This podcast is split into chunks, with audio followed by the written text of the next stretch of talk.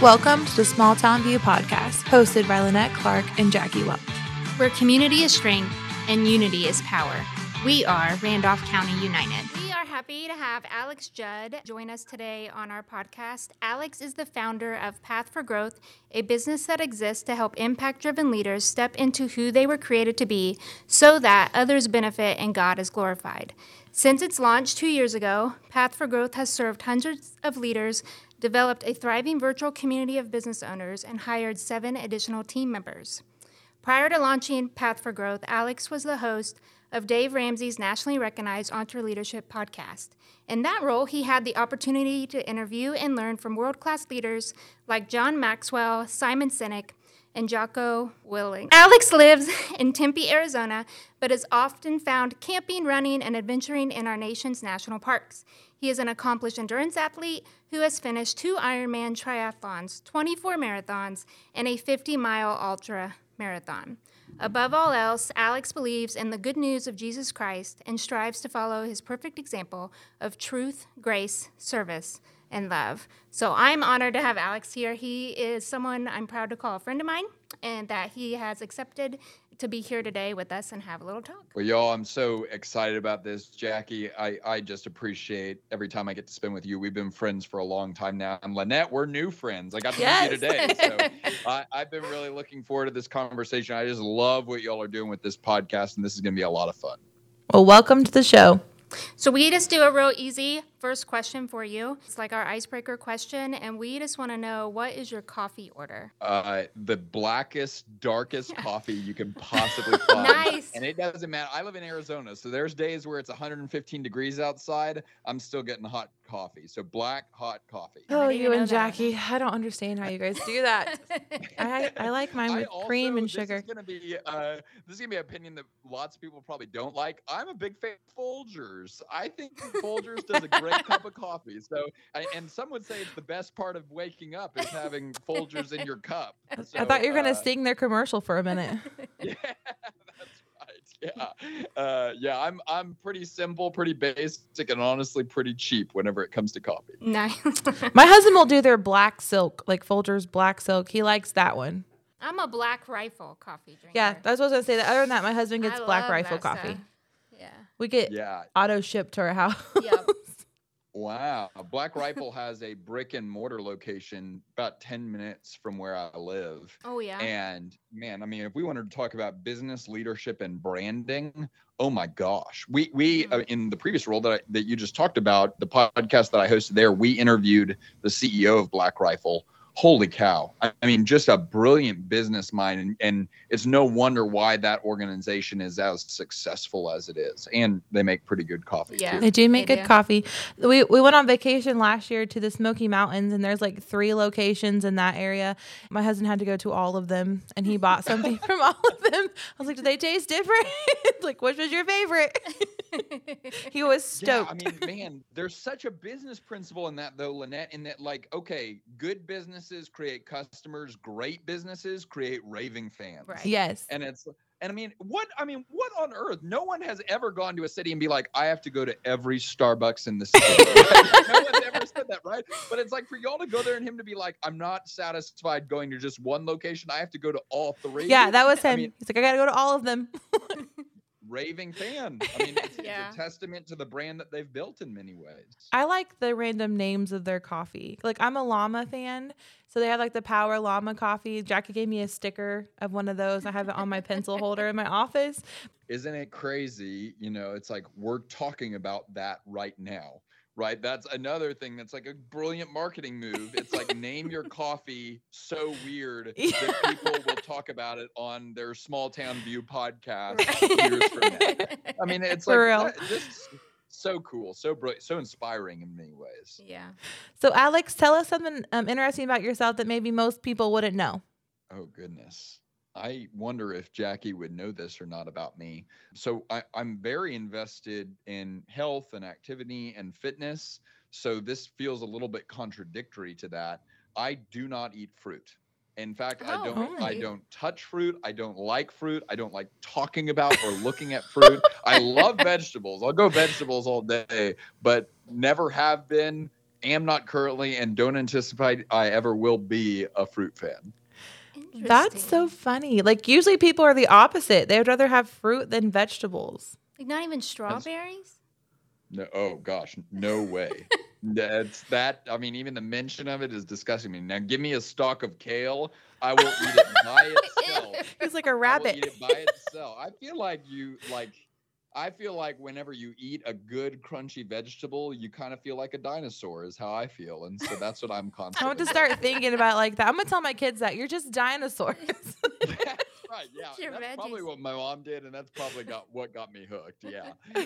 so Jackie and I, we share an office here, and last week I was eating celery, and she's like trying to work, and I was trying to be as quiet as possible, but it was like very large celery, and I'm like, like so loud, and I like see her eyes peek up over her computer, and I was like, I'm so sorry.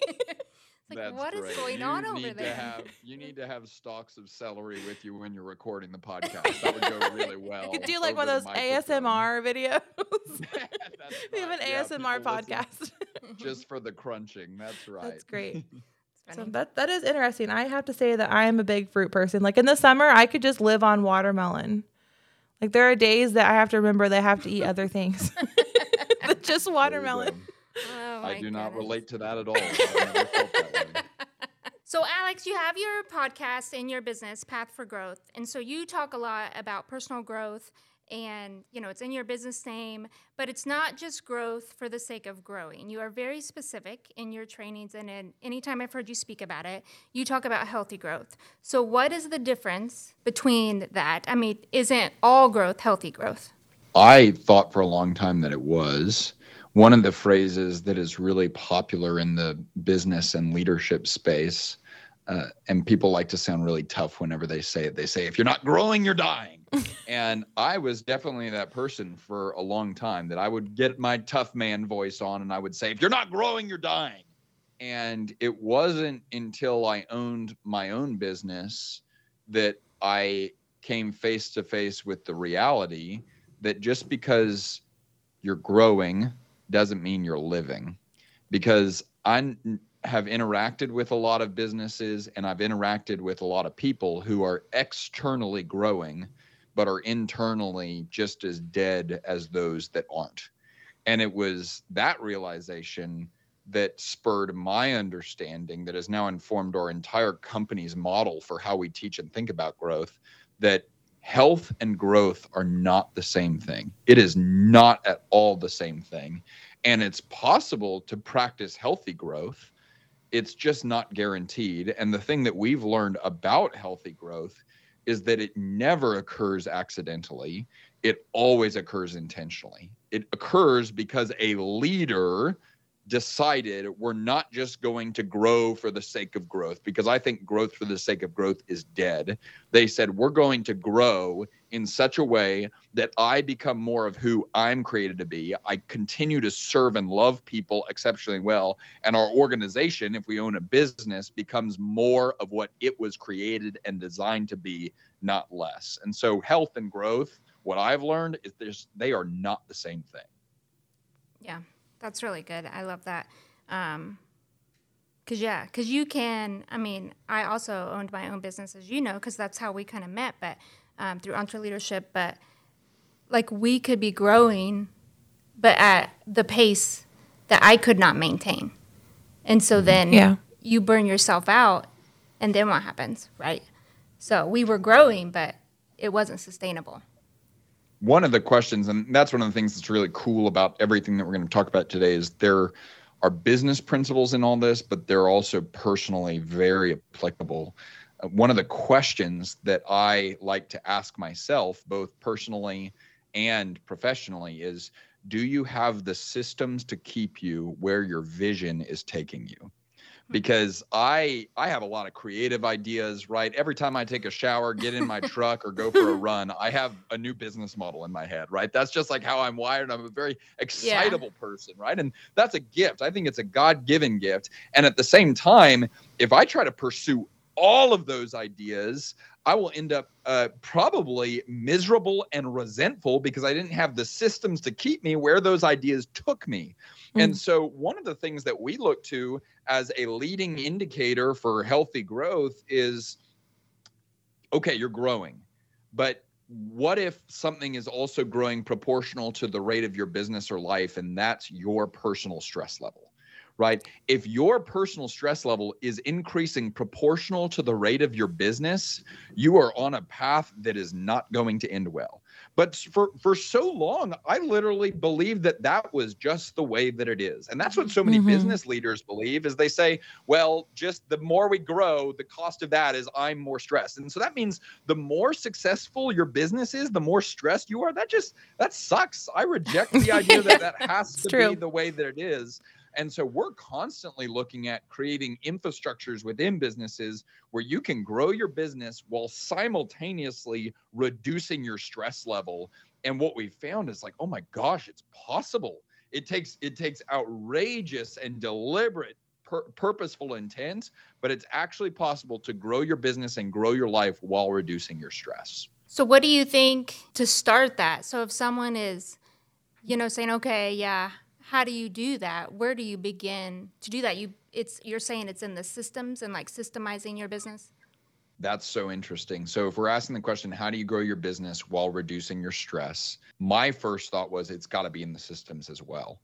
But it's mm-hmm. after doing this for 10 years, uh, I've learned that there's actually something before you even begin to focus on the systems, and there's something before you even focus on the business. And it's rooted in a principle that I probably say once a day now if you want to put your business in order, start by putting yourself in order. And it's crazy. I have spent years of my life, but I've also worked with leaders that have spent decades of their life thinking, I'm going to put my business in order. I'm going to introduce systems and process and get that all organized. And then once that's organized, then I will have the time to put myself in order to make sure that I'm personally healthy, to make sure that I'm personally organized, to make sure that my family has healthy rhythms and routines, to make sure that I can prioritize my marriage. And what I've learned is that that's a total farce. Mm-hmm. I have never once, and I've been doing this for a while now, I have never once seen a disorganized, fragile, weak, feeble leader lead a healthy, organized, centered, stable business. I've never seen it. And I personally wouldn't put my money on myself or you being the first, right? right. And and so we, we can say, okay, that makes sense personally. But then what we really have to do is we need to say, okay, it's my responsibility to put myself in order, to get my personal act together, to make sure the things that are under my roof that I have most direct influence over, man, that I'm doing everything I can to have those things in shape. And it's in doing that that I become radically equipped to then put my business in order. I agree with that. I heard a quote the other day that I've been thinking a lot about, and I said the most important work you'll ever do between the or between the walls of your home. And mm. that has been so true in my life because when when I'm not organized in my home, then I'm not organized at work. I'm not organized at church. My schoolwork is like everything else is chaotic because that's for me is my foundation. That's my safe place I go back to. So this past year, we've really been trying to implement putting just different things to help me stay or as a home, like the kids' lunches, just like simple things like that that set me up for success. So I have time to do other things.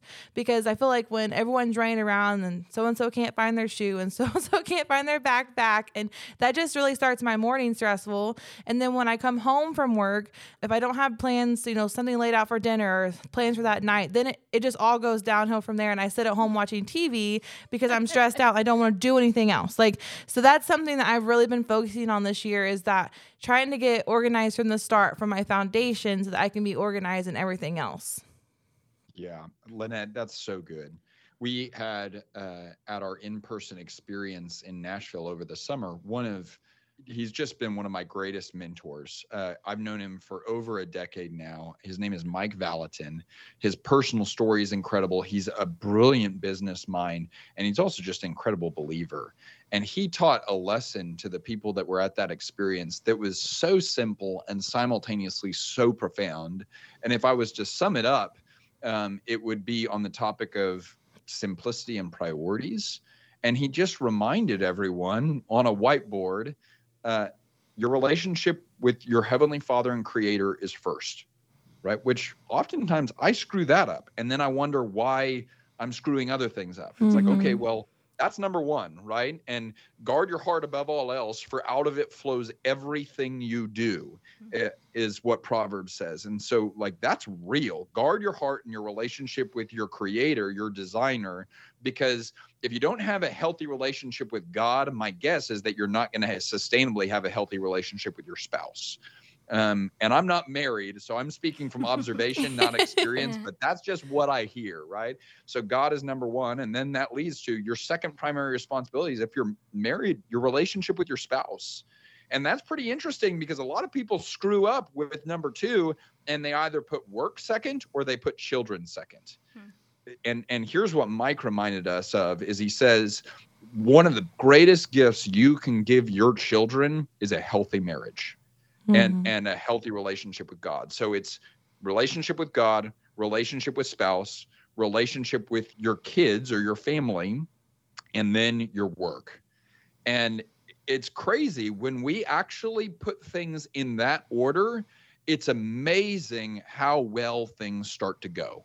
And that's what I often find. Like when I read some of the more simple truths that are associated with Proverbs and the Gospels, I often find that, man, when I actually do this stuff, it's amazing how well things go. Like it's not like it changes circumstances around me, but it changes my ability to deal with the circumstances that are around me.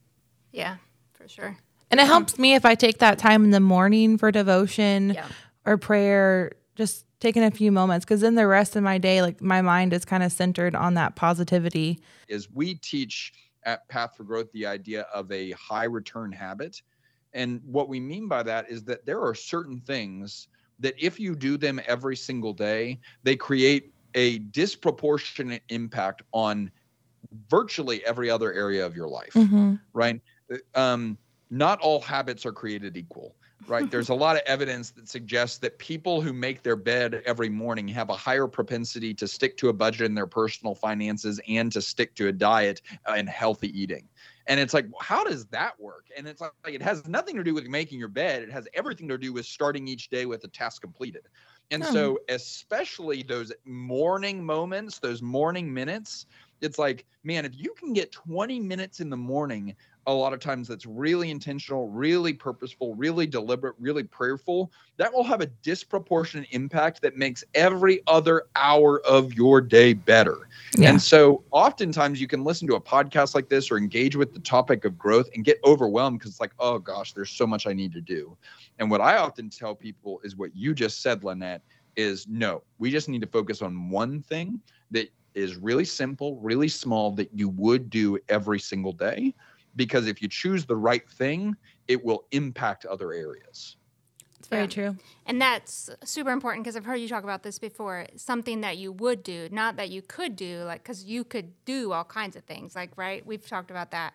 Um, you could, you know, run a marathon, but maybe you should just start with running, you know, 15 minutes a day or something like that. So, or just going to the gym, right? You share that yeah. story to the gentleman that um, would just start by parking in the gym lot. So, parking lot. So, yeah. You have That's to start right. somewhere. We, yeah. It, you nailed it. Yes. And I think we often uh, overestimate the power of big goals that we stick to for a month. And we radically underestimate the power of small habits that we apply every single day. Yeah. And I, I once heard John Maxwell say, every single day messes people up. And it's like, that is so true, right? But it's the consistency that compounds right? It's it's the showing up every single day and just doing the small thing. That's why we don't say what could you do? Because it's like well i could wake up at 3.30 every morning. Okay but would you? Would you actually do that? And it's like maybe i'd do it for a week but i wouldn't do it every single day. No way right? And so what would you do every single day? Trust in the power and value of consistency. And I think you also have to like celebrate your wins and understand that like if you skip a day or something happens mm. that it's not over you just got to pick yourself back up and go again i and i've felt that in my own life before like especially with New Year's resolutions, you like really start strong. You're like, I'm gonna do this, and then you know, two weeks in. I'm sorry, I'm not doing this. And you just never start again. And then it's the next year and it's almost like you don't even want to try because like you're afraid you're not to succeed. And so this year I I tried not to just really make New Year's resolutions, but just to help remind myself that like I can do those small things and that those small things are going to build upon the, the bigger things that I'm wanting. Brilliant. Yeah. I like want to give you a standing ovation. I think that that's so good because I, I mean, I think there's two things you said in there. The first is you, you got to recognize and reward growth. Right? I mean, Path for Growth is the name of our business, right? So when people come to our business, they're signing up for a path for growth, mm-hmm. which means that what they want to experience, the value that they're hoping to get out of doing business with us is growth, personally, leadership, business. One of the things that was really weird, that was a really insightful lesson for me was I started the business six months in. We had a bunch of customers. It was awesome. And around the seven month mark, I, I started getting calls from people that were just starting to question or doubt uh, should I be a part of this? Do I need to be doing one on one coaching? Like, what am I getting from this? And I was like, number one, freaking out because I'm like, you're my business. Like, I just let you do this. Yes, you should do this. Right. But then number two, I, I was also like, and this is where my heart really was, is I was like, I I have recordings of these people 6 months ago and they're like radically different like they weighed more their business was disorganized they mm-hmm. weren't getting up on a regular schedule they were emotionally scattered they weren't centered. And now i'm like i'm looking at these people 7 months later and it's like they've got habits rhythms and routines in their personal life. They've introduced systems into their business. They've made new hires that are like really strong. They've introduced core values. They've added a mission statement. And i was like what is going on? What do they mean? Like they don't know that they've grown. And here's what i learned people do not naturally see their own growth. Hmm. And, and, that is true for me, right? Yeah. I I don't spend time saying who was Alex six months ago compared to who he is today, and what are the areas that I've grown? What are the areas that I'm different? And because I don't ask that question, I'm I miss out on two things. Number one is the gratitude for saying, man, so many good things have happened over the course of the past six months that I should be paying attention to. And like you said, Lynette, paying attention to those wins. Mm-hmm. But then the second thing that I missed out on is that six months is a canvas of God's faithfulness. Like it, there are prayers that have been answered over the course of the past six months that if I don't slow down to say, man, where have I grown? Where have I changed? Where have I moved forward? How have I improved over the course of the past six months? I just miss it and it's such a shame because I end up not getting to experience or live in the fullness and abundance of what today actually is. Yeah, and that reflection is so crucial um, to take that time and look back um, and recognize how far you've come. So I think especially right. for people who are very like goal driven and like want to achieve things, we sometimes just move from one thing to the next and we don't stop and reflect. But if we never stop and reflect, then what have we really learned? Because then we're not going to realize and go back and think about those lessons and the things that we did overcome. I feel like when I don't stop and reflect, the next time I'm hit with a challenge, I'm more apt to panic. But if I take a moment to reflect, like, wait, I've gone through something similar to this before. And if I can do that, then I can definitely do this. Yeah. That's right. I, there's so many principles associated with this, but one way that I think is fun to take it is like there is a fine line, but a big difference between persistence and stupidity, right? And I just think I like of that. that like of that boxer, and it's like he gets knocked down, gets back up, gets knocked down, gets back up, gets knocked down, gets back up, and it's like maybe you should stay down. Like maybe you should figure out why do I keep getting knocked down? Like stay down there for a little bit, figure out why you keep getting knocked down. And then once you got that figured out, get up and do something different. Yeah. And it's like that's me sometimes. I get knocked down by the same things and it's like, dude, do some reflection, figure out what's going on here so that we're not just being stupid, we're being persistent and we're actually moving forward. We're being proactive um, if we were to say it in a little bit kinder way, one of the quotes that I really like is that there's not wisdom in experience, there's wisdom in evaluated experience. Mm. So something happened. Was it good? Was it bad? What made it good? What made it bad? What can I learn from this? There is always opportunities for learning and therefore growth in every experience we have, but only if we take the time and express the intentionality to search for it. I think another thing to think about too is self awareness because how many times have we been stuck in a situation where it's, well, that wasn't my problem. Some somebody else didn't do this and then that made me get behind or something. But if you really take a moment and reflect, how did I play a role in this situation?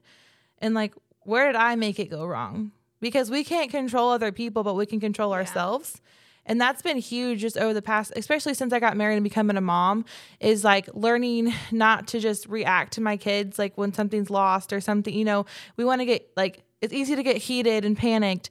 I need to keep my emotions in control because other people are watching me. I have been down this path before. And if I respond heatedly or respond panicked, then the whole situation is going to blow up out of control and it doesn't need to happen that way. I need to keep myself in check and be aware of what I'm playing in the situation.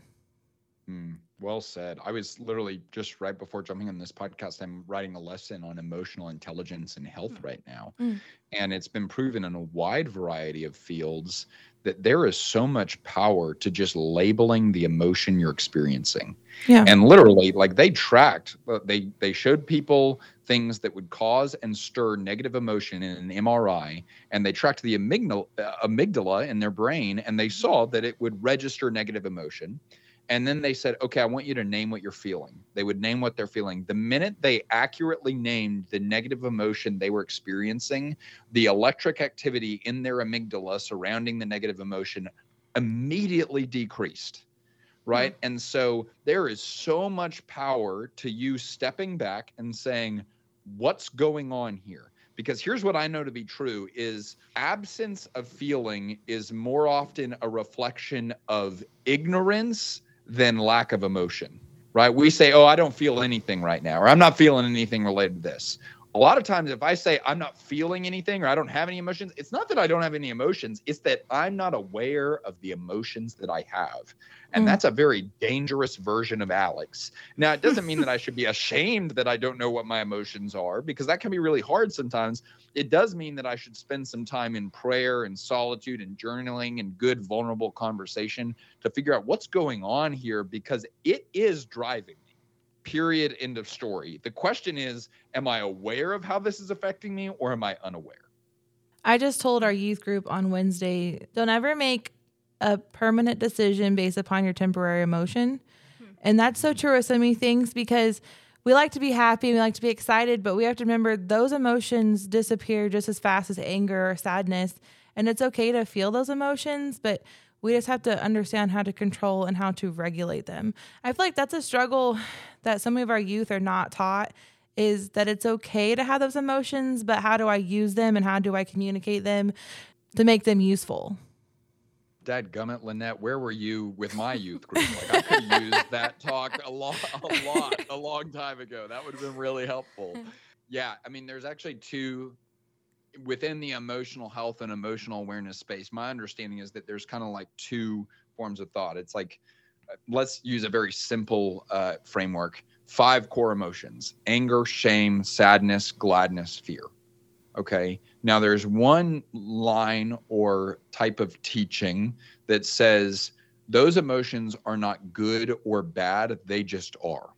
Right. So those emotions just are. How those emotions manifest can be an impairment or a blessing. There's another line of thinking that says, okay, five core, core emotions anger, shame, sadness, gladness, fear. Um, this line of teaching says that no, it's not just that those emotions are neutral. Actually, all of those emotions are good because every single one of those emotions is just like a check engine light saying, mm. hey, you need to pay attention to this because it's trying to tell you something about what you need or about where you're called to serve or about how you can move forward. Now, we can make them manifest really bad, but one of the beautiful things about emotions is God created them. Yeah. And so one of the things that we need to recognize is like, man, these are here for a purpose. And whenever I try to push them down or not deal with them or not acknowledge them, then um, they start owning me instead of me managing them. Yeah. And that's where bitterness starts to come from too. Explain that a little bit. So I would say for me, if I don't address that, like I'm upset with somebody or that I'm feeling a certain way and I just keep tucking it down, tucking it down, then like I become bitter, I become more angry. And then like that starts to affect the way I work with that person. When I see that person, like if I, I don't want to be one of those people, as soon as I see someone, I immediately have a negative thought about them.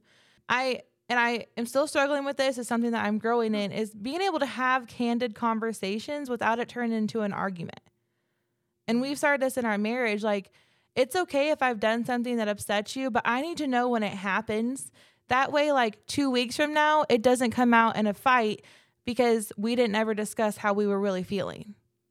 Mm, so so good. Yeah, one of the th- I would share that I struggle with many of the same things. Oftentimes, I don't like engaging in conflict with people, and therefore I can avoid it. One of the things that I've had to recognize is that when someone does something I don't like or that didn't meet my expectations or that I'm misaligned with someone on something, um, whenever I choose not to say something, who am I really serving in that moment? Am I am I serving yeah. them? The answer is actually no. I'm not serving them because to serve their best interest would be to let them know right? And and to not let them know as you did this right? But rather to let them know like hey this happened. This is how i'm feeling as a result. I was hoping we could talk through it right? Assume positive intent. Whenever i choose not to say something all i'm doing is serving myself because i'm op- opting for comfort over conflict. And again conflict is not necessarily good or bad. It just is. The way that we handle it is good or bad. And I have never found a time in my life or my leadership or my business where it was a good decision to ignore potential conflict. I've never seen it play out well. And so that's something that I have to constantly remember as well. Yeah, I found that in our business too. We had um, teenagers mainly, right, and college students and a lot of them it was their first job and they didn't they didn't know what they were doing right? Because they were young kids and first time out. And so um, and i would get frustrated but i didn't want to address it necessarily with them. And then it would build and then it would explode and then you're just going to have to fire them because right you're so far down the path that it's like you it's don't hard. know what you're doing and i didn't do it. So i learned that right? As I became more aware and got into the um, leadership development with EntreLeadership, learned that about team culture, and then could have those conversations. And it could be very simple then to say, oh, hey, that's not how we do that. I wasn't mad. It didn't matter. It really wasn't that big of a deal. And then it didn't compound, and you build that up. So yeah. That's right. And ma'am, when you did that, because I, I, remember walking through some of those conversations with yeah. you, and mm-hmm. I mean, yeah, it's like you throw all these different variables into it. It's like we got teenagers in the mix. That's a whole bag. It. it's like, oh boy, here we go. And, and then you also throw ice cream into the mix because yeah. that was the business. It's like, holy cow, we're we're adding sugar into all this, and then just being in the service industry in general but I just remember having this thought, and I still feel this way about what y'all did with that business. Is like, man, there's a pretty good chance that a lot of those teenagers that you were employing were not receiving a good example of healthy conflict at home. Hmm. And and that they were actually seeing the opposite of it. They were receive they were observing every single day conflict that was either confronted in a really unhealthy way or they were experiencing conflict that was avoided and therefore it's like the elephant in the room that no one's willing to talk about and that's just one of the things that i'm so passionate about business being a vehicle for growing and developing the next generation yeah. is there's a lot of members in the next generation that don't have good leaders in their own home being their parents and they need leaders. And it's like, well, where is one of the places? It's not the only place, but one of the places they can experience a healthy model of leadership, it's in the workplace. And yeah. I just think to myself, it's like, man, thank God there are businesses out there where the leader is committed to showing what healthy leadership, healthy conflict, healthy culture looks like, because there's a lot of people that don't get that from their home. Yeah, for sure. Yeah, that's so true. The opportunity that you gave those students to be able to say it's okay to have con- candid conversations. It's okay to have to pivot and to say, I'm not doing this right, so I got to change what I'm doing. Yeah. That's huge. I'm sure they took it with them, you know, wherever they went. Yeah. We love, I mean, some of those kids, we still have relationships with them and, you know, just being a part of their lives. And that was, yeah, it was worth it. It was worth it just for that, you know, being part of that um, experience for them. So, and, and, that's what I would just encourage anyone. I mean, honestly, you don't even need to own a business to do this. Mm-mm. Just recognize it. You are going to work at the same place every single day. And you could hear that, and it's like, man, if you don't like your job, that sounds awful. You are going to the work at the same place every single day. But if you like your job, that should be the most encouraging thing you've ever heard because it's like, I get to make a consistent deposit in the same people every single day. And it's like your life is structured in such a way that you have the opportunity to see the same people and make a consistent deposit in them every single day. And man, when you view it like that, as like today is an opportunity to make a deposit, I mean, you start becoming the type of person that changes people's lives. Mm-hmm. And it's not because you did anything extravagant, it's just because you were wildly consistent. And, and that is just the type of thing that man i get so excited about because you said it in our mission statement at the beginning. We work with impact driven leaders. Number one i think if someone depends on you then you are a leader. So the question is not are you a leader? Unless you live in a cave by yourself you are a leader. The question is the question is are you leading? And then impact driven we're driven by the opportunity that we get to make a difference on ourselves, on our families, on our customers, on our team members, on our colleagues that we work with every single day. We get, we are blessed by the opportunity to make a difference. Let's go back. Like you talked about, we were talking about pivotal moments. What do you think was one pivotal moment for you, Alex, that comes to mind that got you where you are today? I, I would say the decision to leave my full time job to start this business. Um, yeah, I mean, you you knew me at my full time job, mm-hmm. Jackie. Mm-hmm. It's like I kind of uh, at that time, in a very sarcastic way, envied people that really hated the place that they worked because I was like, it would just be so easy if the place that I worked was awful and I didn't like anyone here, because then I would be able to like have my great like I'm leaving speech and then just storm out the door, um, and it would just be such a clear cut decision that wasn't that wasn't my reality at all. The place that i worked was amazing. It still is amazing. And the job that i had was literally what years before i had said it's my dream job mm-hmm. right? I got to host one of the largest most well-known most influential business and leadership podcasts in the world. And i got to talk to people every day that were my heroes right in business and leadership and um, whenever it started to become clear that it's like okay there's obviously a very established clear well trod path here that i am walking and could continue to walk or i'm starting to feel this inkling that man there's something inside me that really deeply desires to be an entrepreneur, to own a business, to create this, to engage in that level of risk where you're dancing on the edge of failure in some ways uh, and I started to feel that it it quite frankly um, it terrified me a yeah. little bit. Uh, and and I I wanted it, but I wasn't willing to say that I wanted it. And there was just so much in that six month period that I had to learn um, that really God proved out his faithfulness that I'm so grateful for. Um, but it was a really, really hard decision that even when I made it, it wasn't surprising to me or the people inside the building at Ramsey whenever I made it. To people on the outside, they were shocked right? I still get messages on LinkedIn where people say, What the hell were you thinking leaving Rams? Right? It's like people just had no clue, right? What, like, but because on the outside it didn't make any sense. But the closer you got to the situation, it's like, Okay, no, this feels right.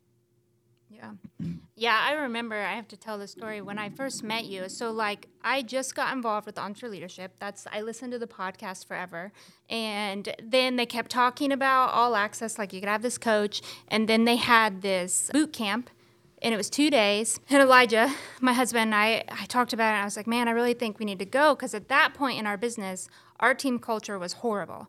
We were basically hiring and flipping staff four weeks. They might make it four weeks. And then every four weeks you mm-hmm. had a new team. And I was like, I don't understand what, what we're doing here. What's happening? What's going wrong? And so we committed.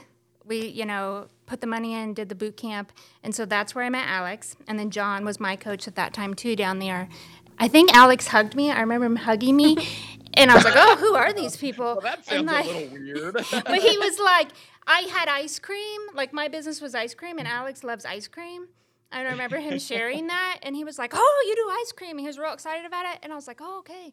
And so we did the boot camp. It was really good, and I remember going back after the first night to my room, and Elijah, I talked to him on the phone, and he's like, "Okay, so what did you learn? Like, what do we need to change? You know, how are we going to be better?" And I was like, I don't know about that, but I love these people down here. There's this Alex and there's this John. And I just, I'm going to come down here. This is where, I, these are my people. like, I don't know what I'm doing up there in Indiana. These are my people down here. he was like, that. not the point. That's not what we were doing. not, not why I sent you there. like, I don't know, but I like these people being around them. oh man, I I I love that story for so many reasons. Number one, I do love ice cream. It's still my dessert of choice. So the fact that we connect on that is really good. But man, I I think there's a business principle associated with that. It's like you never go wrong prioritizing relationship and loving people. And I mean, leadership is results and relationship, but it's wild. The more I spend time around really effective leaders, the more I recognize that, man, if you love people, the other stuff, it just turns out like works out pretty well. Mhm. And, and and like you will like the things the way things go. And so the thing that I just constantly have to reaffirm for myself every morning is man, just love people today. God, make me into a vessel that whatever I attend to today, whatever I go to today, I'm just going to love people. And in many ways, that's an act of faith because it feels way better to strive and to work yourself into the ground and to focus really, really heavily on results at the expense of people. That's taking it into my own control. Whenever I give it into God's hands, it just says, Man, you told me to love you and love people. And I'm trusting that if I do that, things work out. And man, I just feel like the more I do it, the more I'm like, man, it's so true. Things work out. Yeah, love that. So we have a special section here on our podcast called the Rapid Five, and so these are five questions that we did not give you, um, and it's just the first thing that comes to your mind, just quick answers. Um, so our first one is, what is a book that you think every leader should read? I'm going to say The Second Mountain by David Brooks. Do you want more justification for that or do you want me to really keep it rapid? No, go. Yeah. Tell us more about that one. I haven't heard of that. Yeah, oh, it's such a powerful book. So the idea in the book is that we all climb a first mountain that looks a lot like achievement and we chase things that we think are going to make us healthy, whole and full. That can be image, it can be status, it can be finances, it can be fame, it can be influence, it can be power, right? Um, but it's that first mountain. Inevitably, we get knocked off of that first mountain or we descend and fall off that first mountain and we go into a valley. A valley is a dark place because everything that you thought was going to make you well didn't. And now you got to figure out what is life? Is this all meaningless? And there's some people that respond to that valley by just going back up the first mountain in a different way. There are some people that sit in the valley and say there's no meaning to life. And then there's some people that journey over to what David would call the second mountain. And that's where they focus more on fulfillment than they do on achievement. And he says that the second mountain is characterized way more by a journey inward than it is a journey upward. And you really start focusing on things that we've already talked about in today's podcast, which are loving people well in the context of community, focusing on the priorities that matter to you, attending to a vocation that serves a higher purpose, and having a faith and worldview that really guides your decision making. And so, that I always feel like I've gotten become a professional at summarizing that book. I, I, I talk about that book a lot, but man, it it impacted the way that I act and think in so many profound ways. I just always try to share that. I'm gonna have to get that one. I haven't Yeah. read that one. I haven't read that one either. So I if you're- just ridiculously failed at a rapid question. No, you're good. No, you're I apologize. no, you're fine. So if your life was a movie, what celebrity would you choose to play you? I mean, I know you're already famous, so you Probably just play yourself. goodness. Well, first of all, I, you need to get a better definition of famous if you think of me as famous. Um, oh gosh, what celebrity would I choose to play me? Oh goodness. Will Ferrell. That's a good one. I don't know. I mean, but it's got to be like some of the Will Ferrell movies that come out. It's like one out of every four I can get behind. There's three out of every four that I'm like, this is the stupidest thing I've ever seen. Which three fourths of my life probably looks like that. Um, but then, That's man, that one hilarious. fourth, that one fourth, he really nails it and is just hilarious and so good at what he does. So I'd choose that version of Will Ferrell. I like it. So, what is one statement that you would say to your 12 year old self? Grace is real. I like that. yeah, that's good. You want to elaborate on that a little bit more? Sure. Um, are y'all familiar with the Enneagram? Yeah. Yes. Yeah, so I'm a three on the Enneagram, which um, a three can be, and this will explain why the second mountain was so important to me, uh, the achiever by nature. And so, especially when I was 12, probably through 18, I really uh, looked at life through the lens of achievement.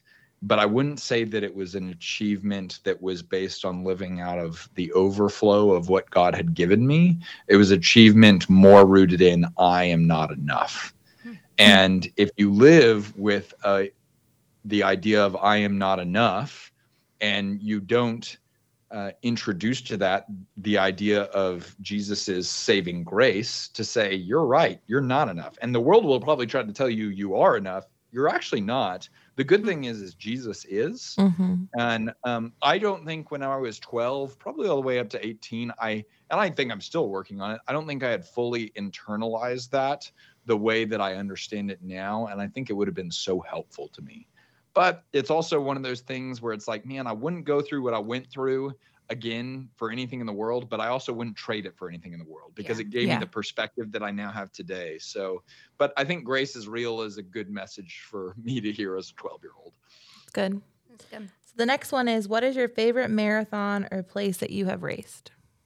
Okay, uh, this is a little bit of a reformat of the question. It's not an actual race, but my, probably my favorite place I've ever ran is Glacier National Park. It would be a tie between Glacier National Park and Alaska. Oh, Um, nice. Oh, nice. Yeah, uh, I mean, both those places weren't actual races, but it's like, man, some of those runs where you're just out by yourself and you've got Yeah. all day to just send it. Oh my gosh. It's just, I mean, the world we live in is just insane. It's just incredible. Yeah. Like, Yeah. mind blowing. Like I'm a Lord of the Rings fan, and whenever I'm in Glacier National Park or Alaska, I'm like, Middle Earth has nothing on real Earth. Like real Earth is better. I That's think. hilarious. So, in honor of your love for ice cream, if you could only eat one flavor of ice cream for the rest of your life, what would you choose? Chocolate chip. That's Nice. fast. Easy. Yeah, yeah. I mean, that's what I would choose every day now. So, uh, like for So Yeah. just cho- like not cookie dough, not chocolate chip cookie dough, just chocolate chip. just I love the crunch. Just Hmm. chocolate chip. I mean, if we can make it dark chocolate chunks, that would be ideal. And if I have the option to put pecans on top, I'd take it. There you go. Uh, okay, so I have to go back to the fruit question. Do you not eat fruit in your ice cream either? Like, would you eat strawberry ice cream? Ooh, I, so strawberry ice cream is not my favorite. Um, the one fruit ice cream that I will say I have found that I actually like do love and enjoy is. Have you ever been to a Jeni's ice cream? Oh yeah. Okay, Mhm. so Jeni's man, she is an artist. Like, Yeah. and I mean that literally. She is actually an artist, right? They make a, an ice cream called Brambleberry Crisp. Oh, yeah. Oh my gosh, and they deliver it. So y'all like, Mhm. if you're listening to this, you need to order this. And um, but the best thing about Jeni's is if you get a pint of Jeni's, you have to eat it while reading the description that she puts on the side of the pint. because truly, I mean, uh, their copywriters are brilliant. And Huh. it just puts you in this setting and they tell you what went into making the ice cream and all that, that it's just like it amplifies the experience. So that would be my one pro tip on Jeni's ice cream. nice. Jackie great. and I had um, ice cream for lunch. We had a ribbon cutting at Dairy Queen today. So we Winchester is Oh. moving up. We got a Dairy Queen in town, Yeah. and sure. we had Dairy Queen for lunch, and it was the ice cream was very good. Okay, what was your Dairy Queen order? Oh, I'm classic hot fudge sundae. Mine was strawberry cheesecake blizzard with extra cheesecake. oh my gosh, that's awesome. Got to be a little extra. But I they love it. use like they use the good hot fudge, which is Yeah, why they I get do. that. And I know the good hot fudge now because I, you know, I've done a lot You're of research aware. on it. Yeah, you, Tasted I a lot of hot fudge. I was dying to go to back in their kitchen. I probably should have just asked. I said, Could I please see all your toppings? I'd like to know what brand they are. yeah. Let's see what you're using here. What do we have That's to work hilarious. with? What percentage of fat is in your ice cream? I need to know that as well. Interesting. Yeah, you probably know way more about that world than you would have ever guessed probably Yeah. 20 years ago. yeah, yeah, yeah. It's different. Well, it was a blast having you on the podcast today. I don't think we even got through most of our questions, but our conversation was amazing. So thank you for joining us. Oh yeah, I um uh, just kind of affirmation to y'all. Uh, anytime I go on a podcast where it's like, oh, we have two hosts, I'm always like, that always feels kind of tough because Hmm. the dynamic between the two people has to be really strong. Y'all just do such a good job of managing that so well. I mean that, and I just believe so much in what you're doing to serve the community that you're in with this. Um, I think Randolph County is just probably so blessed by just the way that you're investing intentionally in supporting them and helping them grow as leaders and then making sure that the community has a positive message to rally around. So I'm grateful to both of you. I'm I'm thankful to call you my friends and I'm excited for everything you're doing. Sounds good. And if you also want to follow Alex podcast, we will link that in our post from the show. We will. We'll be in our show notes. Awesome. Appreciate y'all. Thanks so much, you. Alex.